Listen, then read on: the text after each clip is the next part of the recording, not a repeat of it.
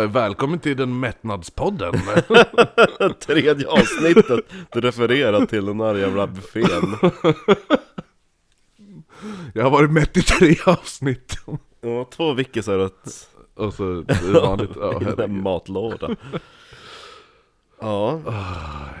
Börjar det känns bättre? Jo, faktiskt. Lite, lite bättre. Ja. Det var bra med vatten och kaffe. Ja, jo. Ja. Precis. Välkommen till den här matlådan. Ja, nu har vi så mycket mat i våra låda. Våra frys, vi måste ta tina upp matlåda. Um, du lyssnar på Oknytt, en norrländsk humorpodd där jag, Markus Nordlystne Österström, sitter tillsammans med Tillsta- tillsam- Tillskammans Tillskammans med Tillsammans med Kristoffer Matkåman Jonsson. mm. Paltkåma Paltkåma, Matkåma, Paltkåma. Ja, och vi berättar om det mystiska, det märkliga och det makabra. Över ett och annat glas alkoholhaltig dryck. Mm, och jag, det är verkligen den här mättnadskänslan när man har när man, när man när man var hos mormor och morfar och åt, och så bara mormor bara, jag dukar undan, gå och lägg dig en stund du, och så somnar man i soffan. Helvete så skönt. Sen när man vaknar då var det efterrätt. Ja, ja, eller hur? Och då var ändå, ja, jag kan ta en en liten. Ja, nu kan jag ta lite glass och grejer. Ja, ja. ja, nej men, ja, nej, men eh, som sagt, det här är en humorpodd. Tycker man inte att det märkliga, det mystiska och det makabra eh, går ihop med humor, så bör man lyssna på en annan podd som eh, kanske inte är lika rolig. Eh, ni som har humor och stannar kvar, ja men välkomna hit. Eh, vill ni ta del av mer av oss, då finns vi på Instagram, at oknyttpodd heter vi där. Bara Oknytt på Facebook. Det finns även en eftersnacksgrupp som heter Oknytt podd eftersnacksgrupp, kanske den heter. Eftersnack bara. Eftersnack, ja. ja. Eller? Ja, skitsamma. Folk lär kunna hitta den. Eftersnack heter det. Ja, och eh, vill man få ännu mer av oss, då kan man bli månadsgivare på Patreon. Då kan man ta del av våran serie Victorianska Mord som släpps en gång i veckan där också. Mm. Så är det med det. Det är bra. Men eh, nu vet inte jag vad vi ska prata om idag, Marcus. Nej, men det blir det lite det är lite buffé. Ja, ja. Det, det är precis vad vi behöver. Ah. Det, det passar som bra dagen till ära. Ja, vi har varit på buffé, vi spelar in en matlåda ja. som är lite som en buffé. Jo. Den tolvårige Olof Häggström. Ja, svenskt. No, ja, och hans två år äldre bror Johan, som då alltså var fjorton. Ja, ja jo. ja. Ja, de anlitades ofta som postbud för att transportera postväskan ah. ifrån eh, det lokala brukskontoret till poststationen som låg vid allmänna landsvägen. En sträcka som var typ två och en halv kilometer. Mm, lite som den där när eh, Tuneman, hans sista mordoffer, det var också en postman som cyklade ah. med, post, med pe- postpenningen. Pe- pengarna. Ja, just det. Fabriken. Lönerna. Löningen. Mm. Löningen, ja. ja. Mm. Den fjortonde januari artonhundrasjuttiosex så var det Olofs tur, alltså lillebror. Mm. Eh, då var det hans tur att ta på sig skidorna och frakta väskan till po- ja, det var, eh, ja, postkontoret. Ja, han åker skidor, ja. ja. Jag fick nu när det var vinter. Ja, ja. Och eftersom han alltid passerar sitt hem under den här färden så brukar han då passa på att besöka sin mor. Mm. Och det gjorde han... Uh, inte den kvällen. Han mm. dök inte upp, nej. Och när han inte heller kom hem för att nu är det middagstid mm. uh, då blev ju morsan orolig och skickade då ut Johan för att leta rätt på sin bror. Mm.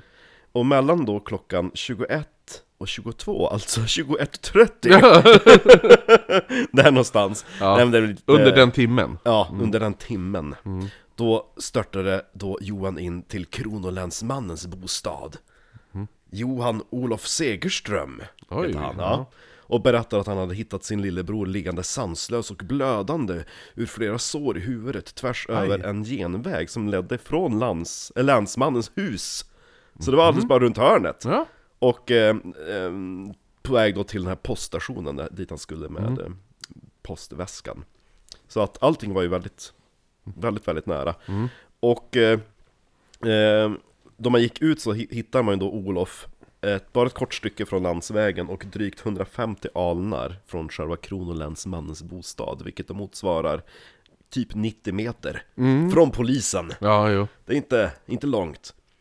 Eh, länsman Segerström hade vid det här tillfället besök utav bokhållaren Fritz Gimberson och kyrkvärden Per Andersson. Per Andersson? Det här börjar låta som en sketch nu. Jo, jo, jo. Länsman måste komma. Ja, och så just att han heter Per Andersson, ja. Som han som är med, ja. Skådisen som är med i de sketcherna. Ja, men bokhållaren Fritz Gimberson och kyrkvärden Per Andersson ja. Kommer med.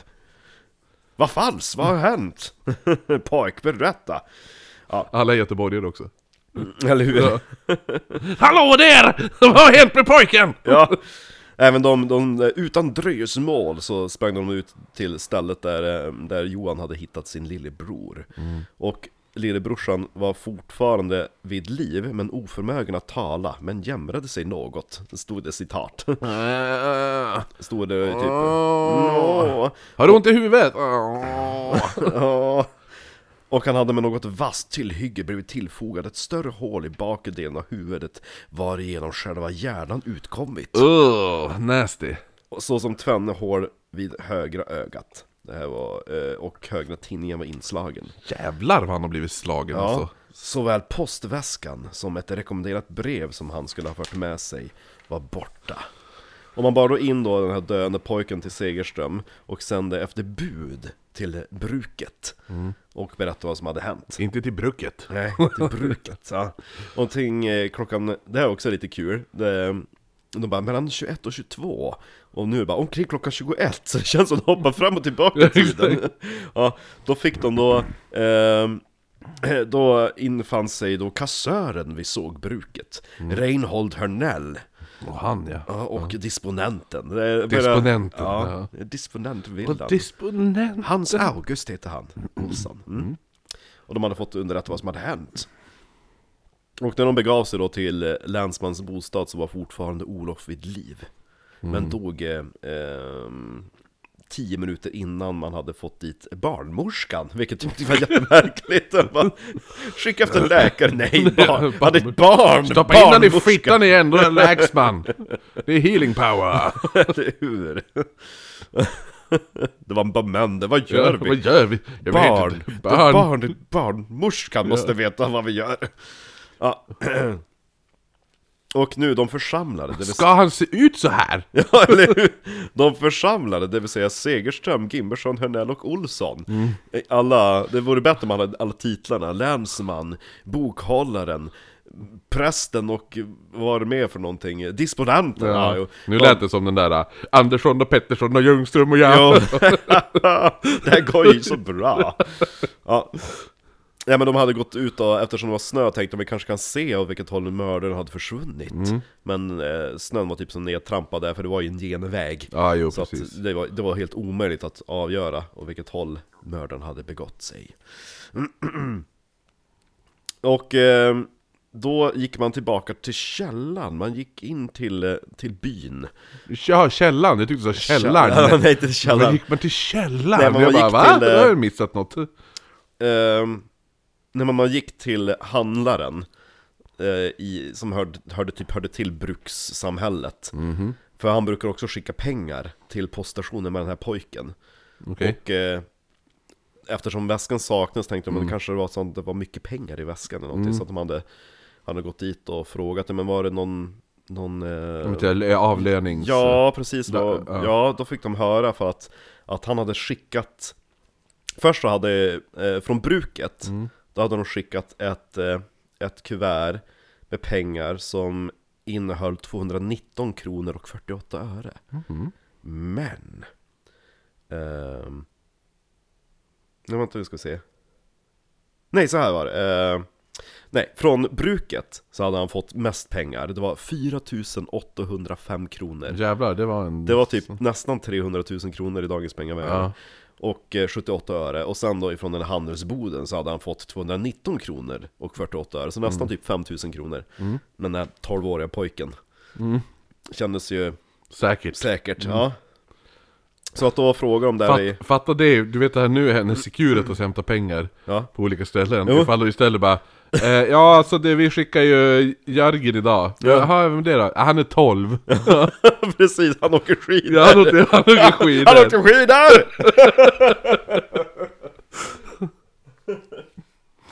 Ja, nej, så det känns ju inte... Så, så säkert. Nej, det är så här... Själv, alltså, hur tänkte de liksom? Ja. Alltså jag menar, jag kan ju förstå ifall det är typ de skickar pojken att han ska dela ut post eller någon sån där. Mm. Och brev mellan olika ställen. Jo, jo, men att jo. skicka med han typ en... en här nä, har du trehundratusen ja, kronor. Ja, men nä, nästan en årslön. Jo. Ja, på, i, i en väska. En tolvåring på skidor. Ja. Ja. Det är som att de ber om att bli rånad. Mm. Det var någon som inte tyckte om pojken. Jag ger han trehundratusen, hoppas han blir överfallen. Ja, precis. eh, nej, men då hade man pratat också med handlaren. Men var det någon där? Mm. Eh, Ta nu de här pengarna som är ungefär en årslön. Lön. Och så sen åker du skidor. Jättebra. Hörde ni det allihopa? Han åker skidor. Han åker skidor! Man kanske har hört att han åker skidor! Ja. uh, nej men där i handelsboden så fick man höra att ja, men det, det var tre personer här. Mm. Uh, Augulin och Östlund. Det måste vara typ någon av de här tidigare herrarna. Uh, Augustin har du ju pratat om. Det var ju han de hämtade. Ja, uh. men det stod typ så här... att eh, när de var där i handelsboden så sa han, ja, men det var förutom även de hade nämnt två andra, men de var typ så här, de hade väl typ alibi, det var, det var inget mm. konstigt med dem. Men sen så var det en annan person där, kakelugnsmakaren Karl August. Kakelkaken Karl August. Kakelkuku. Kakelkakelkakelkagust. Nej, men då då kakelugnsmakaren Karl August Boström hade varit närvarande. Och han var ju inte från trakten. Nej. Mm. Ja. Han var där och kollade ifall de behövde kakelugn. Ja, så att han blev man direkt misstänksam över. Och framförallt så hade man inte heller enligt länsman så hade vi inte haft några kringstrykande eller lösa personer på sista tiden. Så att det måste ha varit han. Ja, så att Kakelugnskarl. Ja, Kakelugnsboström var det i alla fall. Men sen så intervjuade man ju också eh, storebrorsan Johan. Men har du som, de delar ju på den här tjänsten. Ja, ah, jo. Så men har du märkt av någonting mystiskt de här senaste dagarna? Han bara, jo, den här kakelugnsmakaren. Han, han brukar stå längs vägen och bygga kakelugn. Nej, men han hade stannat eh, Johan typ någon dag innan och frågat på, ah, men eh, brukar du ta mycket pengar i postväskan din? Mm. Och då hade Johan sagt, ah, jo det kan, det kan vara en del pengar, men idag så är det ingenting. Mm. Men snart kommer lillebror hämta, han är tolv. Ja. Okej, skidor! En hel årslön! alla pengar, alla, alla pengar som de på bruket ska få i lön, de ska han ta till posten på onsdag. Han åker skidor! I alla fall, då, då hade de ju sökt efter Boström, minns inte var som han bodde, men de bara, men han är inte där, han har försvunnit. Och eh, då hade de, eh, då hade typ länsman, men de borde han nu åkt åt det här hållet, för det fanns typ någon, något gärsiveri åt det här hållet, så han mm. kunde få ta på någon häst. Så att eh, eh, han begav sig iväg, alltså de, de, som sagt det där var ju typ mellan tjugoett och tjugotvå på kvällen. Mm. Och genom alla förhör och sådana saker så typ begav han sig iväg kring midnatt. Oj då. Och lyckades fånga Boström. Mhm. Ting klockan tre på natten. Jäklar! Ja, ja det var bra gjort. Ja. Mm, mm. Klockan ett på natten så börjar man efterspana Boström. Eh, och hade han inte fångat han nu? Nej, men det här, det här var den exakta tiden. Kring klockan mm, ett ja. så började man, begav man sig iväg efter Boström. Och eh, man fick fatt han klockan noll tre trettio. Mm, det är bra. Ja, det är bra. Eh... Uh, när man fick fatt i ett vittne som hade sett honom noll tre trettio, okay, och så ja. fick man fast han klockan fem. Oj, oj, oj. Ja, men det är snabbt i alla fall. Mm. Snabbt, ja, men det är, och så är hela natten liksom. Ja. Hå- hålla på. uh, så så var det. Och då berättade ju han då Boström att han hade ju uh, sett de här postpojkarna. Postpojkar. Ja. Ja, de hade hittat pengar också. Men de hade bara hittat det där lilla kuvertet med tvåhundraarton kronor på honom. Jaha. Ja. Och så visade sig att han hade missat de här fyra tusen åttahundra Nej, kronorna. Nej, vilket jävla klant. Sämst. Jo. Så jävla dålig. Jo, han hade gömt dem i typ så här foder på sina stövlar. Men så bara... jävla kung. Ja. Av lillpojken? Nej, nej, nej. Boström hade gömt de där tvåhundraarton kronorna sina stövlar. Jaha, jag trodde det var pojken. Postpojken. Post, han bara, tänk om jag blir rånad. Bäst att jag gömmer dem i. Ja, okay, ja. Och så de bara, vad har han? Men hur, hur hade han lyckats missa dem då? Han, panik. Ja, men vart är pengarna nu? Han slängde, jag kommer till det. Ja. Ja. Men då, um, de bara, varför har du pengar i stövlarna? Han bara, du får fråga min skomakare. Så jävla kaxig. Jo, men han var inte så jäkla kaxig sen. Um, så han, han erkände ju att uh, han hade typ skulder motsvarande, vad var det det var? Inte jättemycket pengar. Det var typ... Fan. Ja, eh, ja oh, skulder till ett belopp omkring trehundra kronor. Mm, okay, ja, ja. Så att eh, pengarna alltså han stal räckte inte ens till nej, skulden. Nej. Ja, nej, men han berättade då att han hade smugit upp eh, bakom de här postpojken, för det var typ en liten väg mellan brukssamhället och poststationen. Det var typ lite skog. Mm. Och då hade han då smugit i kapp eh, pojken då bakifrån. Ja. Och han var beväpnad med ett klocklod. Okej, vad är det då? Alltså pendeln längst, alltså vikten. Jaha, den! Vad fan, ja. Hittar han inget bättre? Nej, alltså han slog till. Jag gillar han bara, ska se man slår med någonting. Ska ta en stor ved, kanske trä, gren, tjock, nej, nej, det är inget bra. Ska, en yxa kanske, nej, nej, det är inget bra. En hammare, nej, nej. Jag vet, jag såg en klocka inne där borta. Ja. Jag tror jag går... Klocka, tar vi, klocka. Vad gör du med min klocka, Karl? Nej, nej, ingenting. Urmak. Jag ska bara reparera. Hej! Ja. Nej, då hade han slagit till pojken med klocklodet. Eh, men inte så hårt tydligen. Antagligen så var han väl nervös eller någonting. Så att, att, eh, att Olof hade ramlat omkull. Mm. Men då vänt sig om och utropat kakelugnsmakaren. Och han bara, nej, jag har blivit igenkänd. Nej, jag är ju urmakare, ser du ju. Nu gör du fel. Det här är ju en kakelugn. Nej, men då hade han eh, typ slagit ihjäl han. Eller ja, utdelat de här slagen. Ja.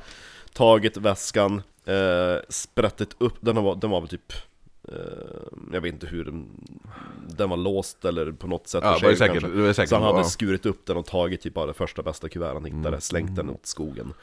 Men alltså, varför tog han bara inte väskan med sig? Ja, eller hur? Ja, men han hittade, man hittade väskan och resten av de där pengarna. Mm. Men man hittade aldrig klocklodet, faktiskt. Nej, han gick tillbaka med det. Ja, eller hur? Och eh, ska vi berätta vad det här utspelar sig? Det här är Husum. Jaha, ja. Jäklar. Ja. Jaha. Och det var ju då på väg, han var på väg till, till Övik. Mm-hmm. Och flydde där. Mm. Och... Eh, um, det som gjorde det här förvirrande när jag började researcha det här mordet var därför att Husum idag är inte Husum som det var då. Uh-huh. För eh, när man kör E fyra förbi Husum, då kör man förbi ett ställe som heter Husbyn. Mm. Det är gamla Husum. Som jag brukar säga, Husbyn. Ja, det, uh-huh. det är gamla Husum. Uh-huh. Sen så blev det så att bruket och närmare havet, det samhället växte sig så stort. Så mm. då blev det där Husum. Och uh-huh. gamla Husum. Ja, det var Husbyn. Husbyn. Uh-huh. Ja. Så det, typ, det går i gamla landsvägen alldeles intill E fyra där. Mm. Um, det var där han blev mördad. Mm. Mm. Och det här minns min gammelfarmor. Oj då. Så nu ska Oj. vi höra när hon berättar om vad som hände med Boström. Oj! Hon som är född arton sjuttio. arton sjuttio! Jag ska skicka dig den ljudfilen. Mm.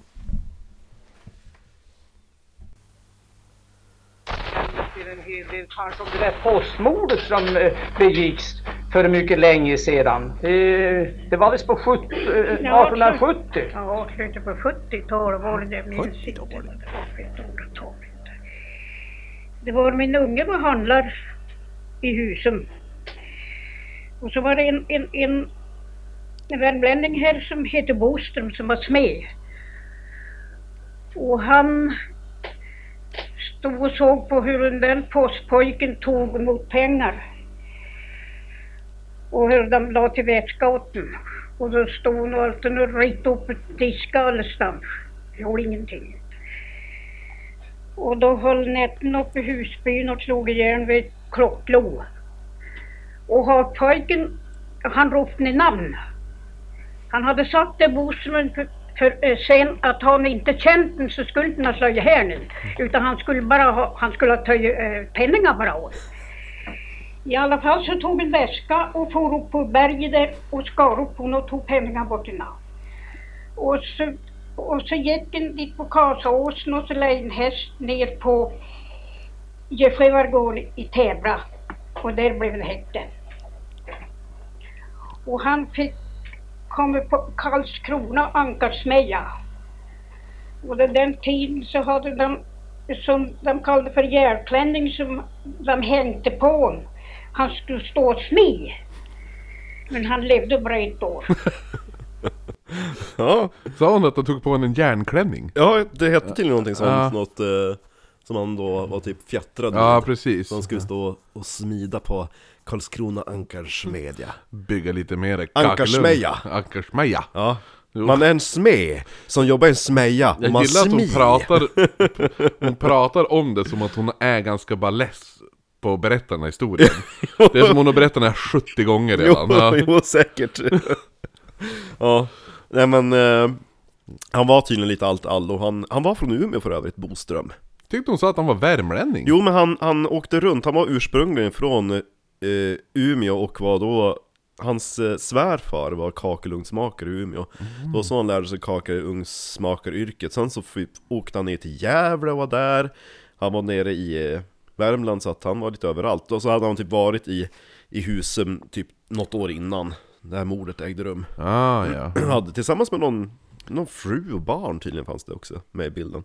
Mm. Så lite, han var typ trettio år eller något sånt där. Uh-huh. Relativt ung. Hon berättar också, eh, det blev bortkapat. Det finns, det var typ en omtagning på det där. För först, han som pratade, han som skriver den där boken eh, som står där, den där mm. blå där jag pratar om lappar. Mm. eh, vad heter han? Otto Lundström. Mm. Då frågar han om det där mordet och hon bara, vilket mord var det? Och så, ja men det där mordet i husbinden, ja, ja just det. Då säger hon, det fanns ett kors där mordet, ja, där mordplatsen var, som det stod mord på. Men det fick ju inte vara kvar, sa hon. Mord? Ja. Men det fick ju inte vara Nej. Kvar. Nej. Jaha. Ja. Och sen då på omtagning då är det det där. Då introducerar han ju lite finare också. Du kanske vill berätta om det där mordet ja. Som begick så för mycket länge sedan. Och bara... Ja. Ja. Nej, men hon bodde typ knappt kilometer därifrån. Aha, okay. Mm. Ja, men posthuset står kvar. Mm. Dit han var på väg. Mm. Coolt. Coolio. Så den här matlådan är en liten buffé med mer spökhistorier från min släkt. Hej! Hey. Ja, nu fortsätter vi. För jag fick ut ett... Eh, det visade sig att det fanns en, en...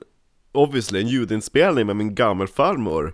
Jo, den har vi ju hört. Jo, ja. Exakt. Jag menar att det... Äh, fanns på museet, tydligen. Mm-hmm. Och eh, då berättade hon nu... En hel del intressant. Så vi ska främst eh, djupdyka i vad hon hade att berätta. Mm. Och det här är några axplock. För några grejer har jag berättat tidigare. Mm. Men det här är saker som det var nytt för mig. Bland mm. annat det här postmordet. Ja. Med klocklodet. Ja, ja. Klocklod på åkte skidor. Klocklod på spår och åka skidor. Mm. Men nu ska vi prata om en makaber olycka. Okay. Som hände den tjugoförsta november artonhundrasextio. Mm. I Önska. Ja, då i... men det ligger ju där ja, ja. Mot eh, innan man kommer till innan Husbyn, som du säger. Ja, precis. Ja, Husbyn. Och då var det i handlare Hörnfeldts gård. Den huset hade man flyttat eh, som det hade ursprungligen stått i Kasa och flyttades då till Önska där efter laga skifte. Och nu höll man då på att eh, bygga källaren. Och då... Den där som jag trodde du pratade om. Ja. Nu går vi tillbaka till källaren. Ja, nej. Nej, men då var det... Skulle ta bort massa sten och skit. Mm. Då var det några rejäla stenblock som de skulle spränga bort. Och då var det tre män som höll på med det här arbetet. Det var dels då den här handlaren Per-Erik Hörnfelt. Mm. tjugonio år var han. Och eh, drängen Per Andersson. Jaha, ja. ja är, det, var... är det samma personer igen? Nej. För den andra heter ju också jo, Per Andersson. Vet. Det var många som heter Per Andersson. Och sen så var det bara en, en tredje okänd dräng. Okej. Okay. Ja. Och då hade man nu borrat upp ett hål eh, i en av de här stenblocken. Och eh, Per Andersson mm. han hade på att mata in förladdningen som bestod av sönderkrossad råsten och obränt tegel. Mm. Och eh, handlade Hörnfelt, han stod och det, hör i... Eh, det är vad man kallar, vad heter det nu? Du vet det här, uh, the pre-cum. Förladdningen. Ja, förladdningen. Jo. Ja. Men han, eh, handlaren han stod och höll i det som kallas för fängnålen. Uh-huh. Det är den, alltså det är typ, det är nästan som en nål. Det är ett ganska långt redskap som används för att skapa en kanal genom packningen och laddningen okay. som man för in stubinen i. Aha. Ja. Och eh, sen så hade man då den här drängen Per Andersson. Mm. Han höll på att packa den här laddningen. Hade han ju en laddstake. Alltså gud, det är det snuskigaste jävla yrket jag har varit med ja. om. Här ja. kommer förladdningen. Åh, oh, stoppa in nålen. No. Kom... Nu kommer staken. Hej. Ja. Och när laddstaken i järn kom. Ja. Det lå- alltså det, jag fattar inte hur de inte kunde ha tänkt på det innan, men den är ju järn. Mm. Och så in i ett hål i en sten mm. där man har krut. Mm. Det flög en gnista. Ja. Och laddningen exploderade. Oh, ja. Ja, med sådan kraft att laddstaken drevs rakt genom skallen. Aj, jävlar! Ja, på Per Andersson. Ja, satan. Ja. Det är som, vad heter han då? Eh, Phineas Gage. Ja, just det. Ja, han ja. fick ju också en jävla järn... Ja. Eh, typ, vad heter det nu? Spett. Ja. Fick han ju rakt genom skallen. Ja, han, har, han har ju varit så dum den här... stackars Per Andersson, så han stod ju rakt framför mynningshåret, så att den här laddstaken då flög ju rakt genom hans skalle och hittades typ tjugo till tjugofem meter bort. Oh. Så det var en rejäl smäll. Jo. Och han hade Hörnfelt mm. och den andra ja, okände, okände, okänd dräng. Jo, men Hörnfelt, han kastades flera meter bakåt ut av tryckvågen mm. och klarade sig med en, enbart en svädd hand, den som han hade hållit aha, i fängnålen. Mm. Och eh, den här drängen då, mm. det stod att han hade stått typ strax bakom eh, Andersson. Mm. Och han, det stod att han blev krutsprängd på kinden. Och han sa att det kändes som att jag hade fått en duktig örfil. Ja, jag, jag svider rejält. Åh, ja. Behövde slå mig! Ja, det är så här som att bli skjuten. Det kan bara säga till! Istället. Tänk mig att det är så här, folk som blir skjuten som blir skjuten med så här birdshot. Vadå? Ja, men så här typ pellet. Mm. Eh, som man kan skjuta. Det kallas för birdshots. Jaha. Som det är som ett så här, superfint hagel, så här små hagel. Ja. Det är inte dödande mot människor, men pff, alltså det är ont. Ont som fan. Ja, du får duktig. ju lite du får ju lite små sår typ. Duktig örfil. Ja, riktigt duktig örfil. Ja, det är som en det är som en örfil med en handske som det är satt så här häftstift på. Nej. Så, en sån örfil. Det är en duktig örfil. Det är en duktig örfil. Ja. Och, ja. och eh, både eh, den här okända drängen och handlare Hörnfelt. Och så det att... låter som en B-version av den här finska filmen Okänd soldat. Ja, eller o- okänd, okänd dräng. Jag tycker lite synd att man har nämnt namn och ålder på de andra och så sen bara, nej. Sen så var det någon till. Ja. Jag minns inte vad han hette. Han var någon dräng. Drägg. Exakt. Örfils-Hannes kallar vi han. Jo, eller hur? Nej, men då... Eh, de beskrev att de hade inte hört själva explosionen. De hade blivit så bedövade utav den. Ja. Eh, men från vittnen som befann sig i själva huset så skulle det ha varit en ganska redig smäll. Mm. Mm. Tittade flyget spjut! Ja, ja. Men när, i alla fall när de tittade då upp Hörnfeld hade som sagt blev kastad flera meter bakåt. Ja. Och när han såg upp då stod fortfarande Per Andersson på benen. Mm, ja, det gick väl så satans snabbt det ja. där. Det var med, här... med den här staken genom ja. skallen. Det var som ett extremt stort skott genom huvudet. Typ. Jo, ja. jo. Men då typ direkt efter Otto signade han ner på fötterna. Det stod ja. typ att han sjönk ihop mot en annan sten så att han började typ så här sittande med hängande. Och där var det en till laddning. Ja, fyra hål. Ja, nej, men de, de bar in honom då i huset. La han typ på bordet där i, i salen. Och eh, det, han blödde ju väldigt mycket och det var ju bitar av hjärnan som saknades mm. alltihopa. Men han andades mm. fortfarande. Och med svår mörda så andades han i fyrtiofem minuter. Jävlar vad hemskt ändå. Ja. Hoppas han var hjärndöd. Alltså, riktigt... Jo, han måste, det stod typ att alla yttre eh, muskler och sådana saker svarade typ inte på något. Nej. Sätt. Ja. Nej, så att när länsman... Kraftig lobotomering. Ja, så när länsman kom så var han ju död, så det fanns inte så mycket för han att göra. Det fanns typ beskrivet typ vars ingångshåret var typ såhär två och en halv tum för höger tinning och ja, ja, typ lite så. Eh, men nu var grejen det att eh, eh, när man skulle begrava honom mm. ja, eh, då kan ju min gammelfarmor få berätta. Mm-hmm. Ska jag starta? Ja.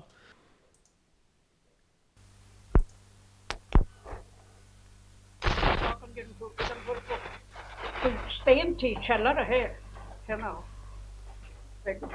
Ja. Kok. Ja. Och han fick landstaken grundhugga. Han var tjugosju år. Förstår du? Och de lärde, de lärde lä- likterna och mamma under på hur jag skulle kunna lägga här i salen. Och förstår du, de gamlen? Ja. I skepet. Ja, han var det. Och då var de så mycket tokigt folket att sista hans, det var, det var mamma och Göte Söderlund där. Ja. Hon fick ingen människa som skulle göra till svepet. De var så mörkrädd allihop, ett nonnerschef heller. Att de sa sin allesammans. Och så står det, då kungen hade en mamma. Hon var gift och han hade känt där i tre år. Ja, ja. Han var som han ledde bara som en göte, svår och skuttig. Slog jag högt i foten. Och i alla fall så förde hon här hit och svepen. Då låg de hemma. Och folk lärde vara så mörkrädda att någon pest henne. Yes. Han var tjugosju år. Ja, ja. Det var ja, märkligt. Ja, jag måste förklara vad hon, ja, vad hon berättar. Det känns som hon bara sabbar. Det känns som hon skulle börja grina där ett tag. Ja, de var så mörkrädda. Jo, men de, de trodde att han skulle gå igen. Ja. Och eh, det, det hon sa att det var ju en... Vad sa hon? Att morsan till han, Per Andersson, var syster till typ Göte Söderlund. Ja, Söderlund. Ja, Söder, jo, Söderlund var det. Och de där Söderlundarna, mm. det var de som eh, min granne berättade om. Han eh, eh, tappade ju namnet på han. Eh, han som var med i förra avsnittet om min släkt. Han som pratade om de här som dog. Söderlundarna. Ah, jo. En som... som virade kättingen om sig och kastade sig i sjön. Mm, mm, mm. En som gick ut och las under en jo, gran. Jo, det där är ja. jävligt tragiska ja, familjen. Ja, det är dem. Ja. Så det är släkt. Så det är med, ja. med den där jäveln. Ja, exakt. Ja. Med han som fick ett spjut i huvudet. Jo. Precis. Jag måste nästan kolla, för han har ju, jag har ju en bok utav han här också. Sören Sjöström. Sören Sjöström, ja. Jajamän, det var han som berättade om det. Sören Sjöström. Mm. Mm. Legend som du sa. Ja. Nej, men hon berättade ju då att eh, att ja, okay. för han, det var han som berättade om alla morddetaljerna. Ja ja ja. ja. ja. Um, och eh, nej men då morsan då till Per Andersson, Anders Perspelle, så mm. ju en gammal farmor. Ja, men då hon hittar inte någon som vill liksvepa honom. Mm. De ja, så sa... det var därför de trodde han skulle gå igen. Ja. Men varför ville ingen liksvep på honom för då? Ja, de var rädd för... Ja, han hade väl dött en, en... dels en våldsam död mm. och en plötslig död, så då var de rädda. Vad hände där? Jag bara tjugosju år. Ja. Jo, det var ju så synd. Mm. Hon tyckte att det var ganska tragiskt att en så ung man dog åt. De ville inte ens liksvepa han. Nej, nej. Eh, så att de hade sagt att gå och se någon annanstans. Mm. När de hade kommit dit i alla fall. Och eh, då hade de ju gått då till... Då sa ju min gamla farmor, då hade de gått till mamma. Mm. Och... Din eh, mamma? Hennes mamma. Ja. Min gamla farmors mamma. Och så din gammal gammel farmor? Min, min gammal farmors, farmors mor. Mamma. Ja, min ja. gammal farmors mor blir ja. Mm. Och eh, det var ju till han den där uh, Grundström. Han som var så snäll. Mm, din, han, farmors, din farmors mormor. Morfar blir det. Ja, ah. det var den familjen. Mm. Uh, för där hade Per Andersson varit dräng i tre år. Mm. Så då tänkte jag då morsan, men då kanske de kan de kanske känns vid så pass mycket de kan hjälpa till. Ja. Och då hade väl de, ja men du kan gå och liksvepa. Ja. Så då hade ju då min gamla farmors mor följt med dit och likt eh, svepet liket där. Ja. Och det var ju då i handlare Hörnfelts gård. Mm-hmm. Och den handlaren gick i bankrutt två år efteråt. Och huset ägdes då utav min gammal farmors morfar. Ja. Och han gav huset till sin dotter. Det var han som var han som hade massa pengar, ja, men sen var gav bort det. Jag gav ja. bort alltihopa. Jo. Jo. Och då flyttade ju då alltså min gamla farmors mor in dit, ja, i huset, och hon hade lik liksvepet honom. Ja. Och då där min gamla farmor säger att ja, när mamma kom hit så undrar hon hur hon någonsin skulle kunna sova i den här salen, ja, där han hade legat. Ja, Andersson. Ja. Ja. Jo, då låg en henne. Så hon, ja. Vart så mörkrädd. Ja. Så det är, där, det, är, det är där hon är född. Det är där hon sitter och berättar i huset, ah, i det rummet, okay, där han låg med söndersprängt huvud. Ja. Han var tjugosju Vart, år. Vad var det vi pratade om när det var att folk bara kom in i ett hus? Ja, men det är ju också där. Visst är det det jag sitter? Jo, jo, jo, jo, precis. De bara, vi är ute och cyklar och törstig. Det var ett fint hus. Hej. Och där satt en gammal kvinna. Ja. Och hon jo. började prata. Jo. Ja. Då berättade hon om, om min gammal farmors morfar som var så rik och snäll. Spännande. Mm. Så så var det med, med eh, Anders Perspelle. Ja, och en eh, jävla... makaber. Det är en det, riktigt makaber historia faktiskt. Jo. Eh, sen så står det att det huset ska vid ett tillfälle ha, ha varit krog. Och att det ska vara ett dråp där i huset också. Alltså där din... I samma ja. hus, ja. Som hon bodde? Ja, det fungerar tydligen som krog vid något tillfälle också. Nej, inte när hon bodde där, antar jag. Ja, det var typ lite grann att min, hennes man, min gammal farmors man, min gammal, vad blir det? Farfar. Farfar, ja. Mm. Han sålde ju typ... under bordet. Pilsner där, ja. Ah, jo, ja. Så att det var lite lång krog, tror jag. Ah. Ja, men i alla fall så... Det sägs då ha varit ett dråp när det var krog i det huset. Och att, mm. att man ska ha begravt den döde ute på, på gården. Jaha! Ja, så att, ja, mycket mord. Men jag ja, tror ja. nästan att, att den... Det är den, lite sägen, den, ja, det kanske har förväxlats ihop med den här historien. Ja, ja men precis. Tänker jag. För det, ja, det känns som man kan... Ja, fan, snart är ju halva byn död. Jo. Ja. Så att det finns tidningsartiklar om det här. Mm. Och det var arton sextio så hade det varit ett dråp senare. För det här var ju när huset höll på att uppföras, ja, typ, ja, när ja. de höll på med källaren. Så att då hade det stått om det också, men det finns inget Nej. om det. Um, så att det där huset, det revs ju när de gjorde Botniabanan. Mm, men det flyttades fly- ner till Härnösand någonstans. Så det Aha, finns kvar. Så huset finns kvar. Ja, okay. Vi ska gå dit nu och men berätta. Men inte källaren. Nej, Nej, inte källaren. Men det vore kul att gå dit som vi gjorde i London. Och så bara, är det mord? Ni kan ju köra... Så vi kom in i det. Jag började spela det. Jaha, okej. Okay. Ja, Kristoffers dator är så mycket oknytt så att det finns, fanns inte plats med mer oknytt. Den stängde av. Ja, så, att, så nu är vi tillbaka igen efter tekniska problem som inte ni miss, miste om. Nej, exakt. Inget ni miste om. Miste. um, vars var jag? Vars var vi? Uh, det var om källaren och huset. Jag, uh, hur, källaren, källaren finns inte kvar, men Nej. huset finns kvar. Ja, det blir ja. flyttat till Härnösand någonstans. Mm. Dit vi ska gå och säga hej. Ja, precis. Um, sen så... Du nämnde något om någon fattighjon som... Jo, någon fattighjon, för Maria bodde kvar i det huset. Hon flyttade ut därifrån för att hon tyckte att hon kände sig inte trygg. Det var mycket löst folk som drev omkring. Ja, jo, men hennes stora skräck från barndomen var ju någon som kallades för Sur-Erik som hade ett uppruttnat ben, sa hon. Ah, fy fan vad nasty. Ja, så att eh, hon sa ju att man kände ju han stanken från det där benet när han kom. Uh, ja, och jag vet exakt den där stanken. Tigde. Ja, men den här benen har säkert, säkert det har gått in i krås säkert. Uff, ja. ja. Och till slut så kunde han ju inte gå runt och tigga när Sur-Erik. Då blev han ju utaktionerad. Mm. Och då hamnade han hos eh, någon Jonka Vander, tror hon sa i öden. Och de bara... Åh. Men det var ju då man aktionerade ut där man, som du sa, man... Till lägst bjudande. Ja, för då är det den, den som...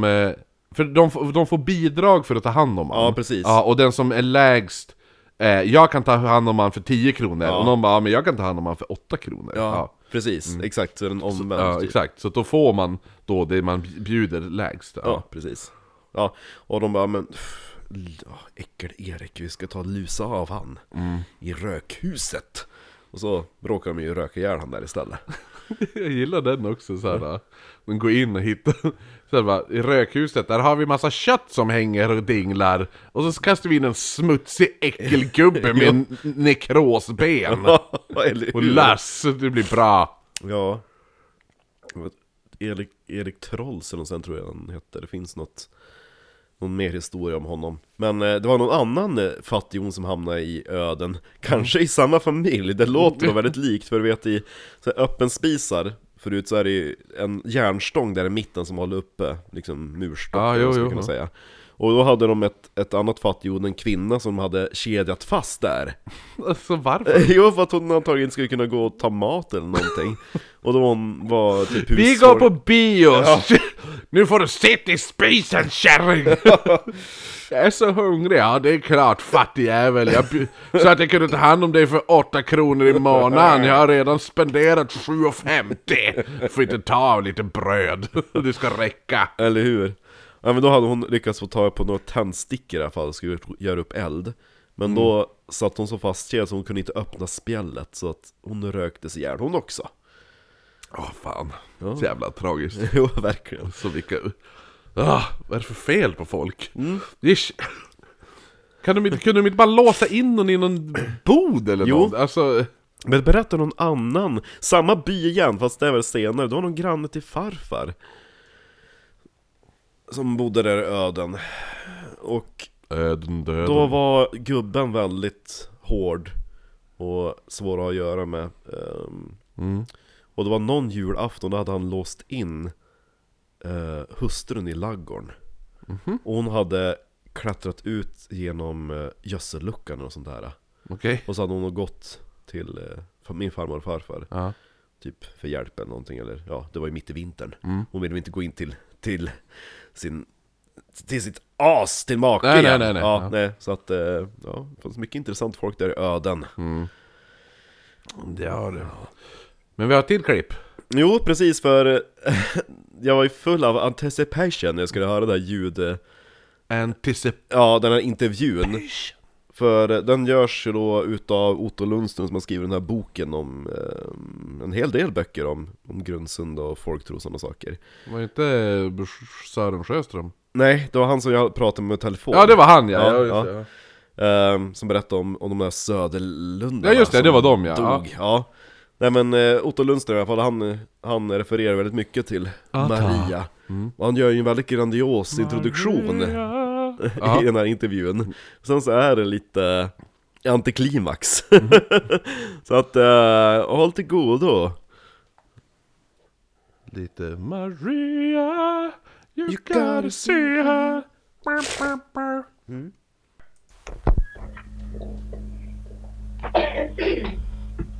Ja, vi befinner oss nu på en inspelningsturné enligt uppdrag av Hembygdsföreningen.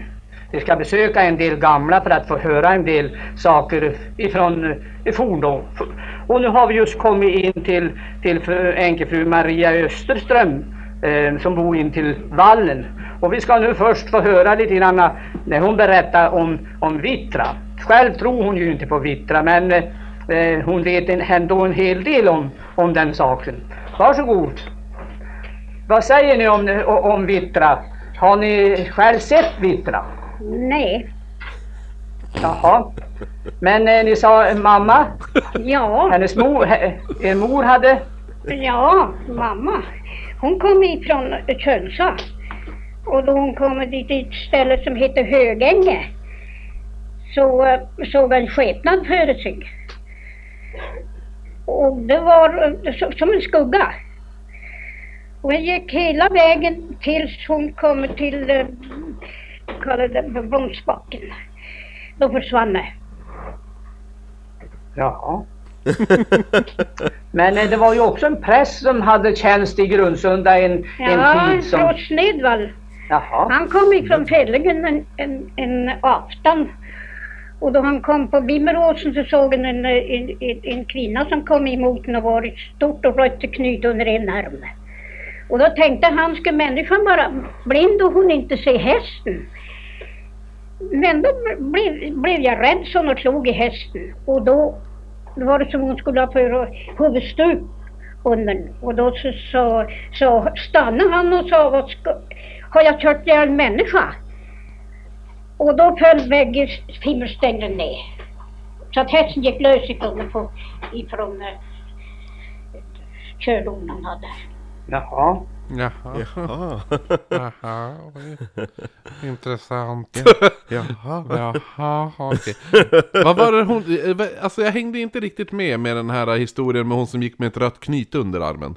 Nej, men, det var en gubbe som kom körandes med en häst. Ja, det var en prästen, ja. En George Edvall mm. som kommer från Fällingen. Mm, mm. Världens centrum, du vet, är min farfar. Jo, jo, jo. Ja. Jag tyckte det lät ändå som hon sa Pellingen först. Fällingen, han, ja. hon, hon säger det med E. Mm. Det sta- nu har man, skriver man ju med I, men mm. hennes generation, då sa de Fällingen med E. Och eh, när han var på väg därifrån och tillbaka till kyrkan då, när han kom över Vimmeråsen, då hade han sett gående på vägen då en, bless you, en kvinna med ett rött skynke mm. under en ärm. Och hon gick mitt på vägen. Det finns, återberättar den historien i boken också lite mer detaljerad. Mm. Och han bara, men varför är hon blind? Hon ser ju inte hästen. Nej. Hon kommer gå rakt emot honom, han kommer där med sin vagn. Ja. Och då... Eh, så beskriver han som att hon åker in huvudstupa under hästen, ah, hästen. och, och ah, jäkla, ja. Och då stannar han och utropar, har jag kört ihjäl en människa? Mm. Och då ramlar ju egentligen, då, då ramlar skacklarna ner, heter de här timmerstängarna som går från vagnen till hästen. Mm. Ja. Alltså, ja, precis. Ja, ah, ja. Så okej. Ja, men vad spännande. Ja, men det är en rolig matlåda. Ja, mm. eh, det ska avrunda med en till anekdot, för i samma band, de åker runt till några gamla människor. Mm. Då åkte de till en som heter Gamjimmern. Gamjimmern? Ja. Ja. Som var bästa vän med min farfars storebror. Uh-huh. Eh, nej men då, Gamjimmern i alla fall var bästa vän med min eh, farfars storebror. Mm. Mm. Han hette egentligen eh, Gimberson, Arvid Gimberson. Och han... han hade ju varit sjöman och eh, varit med i, undrar om det var både första och andra världskriget, blev torpederat två gånger. Uh-huh.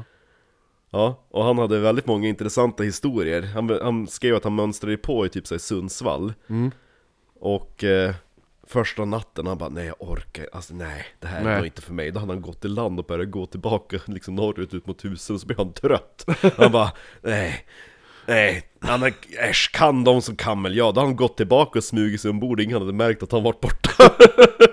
Och så hade han seglat runt på de sju haven.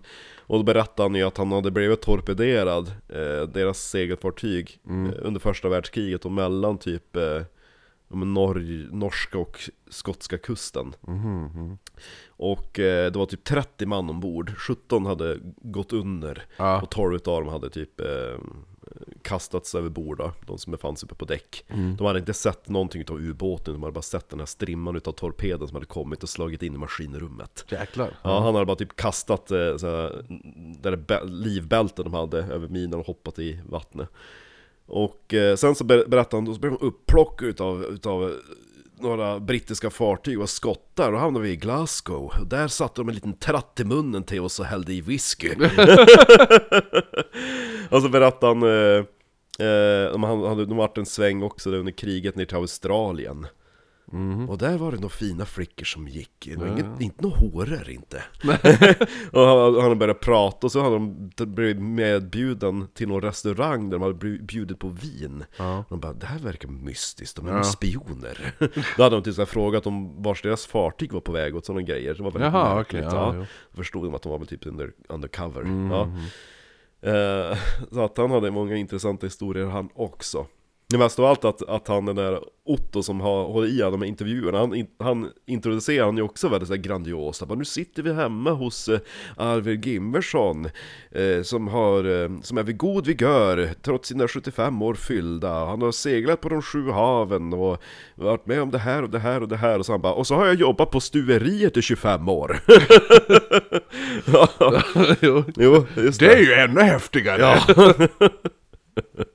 Ja, gamljimmen. Ja, men det var bra då. Då ja. Får vi se när det här släpps. Ja, det mm. kanske blir till sommaren. Någon. Hur långt blev? Typ en timme. Ja, en liten lätt matis. Ja då. Så får det vara ibland. Mm.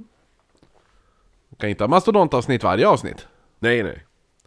Men tack för oss och tack ja. till Patreons.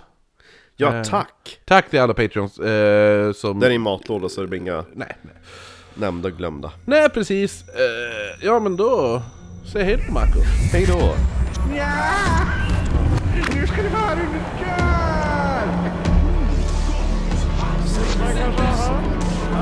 kör!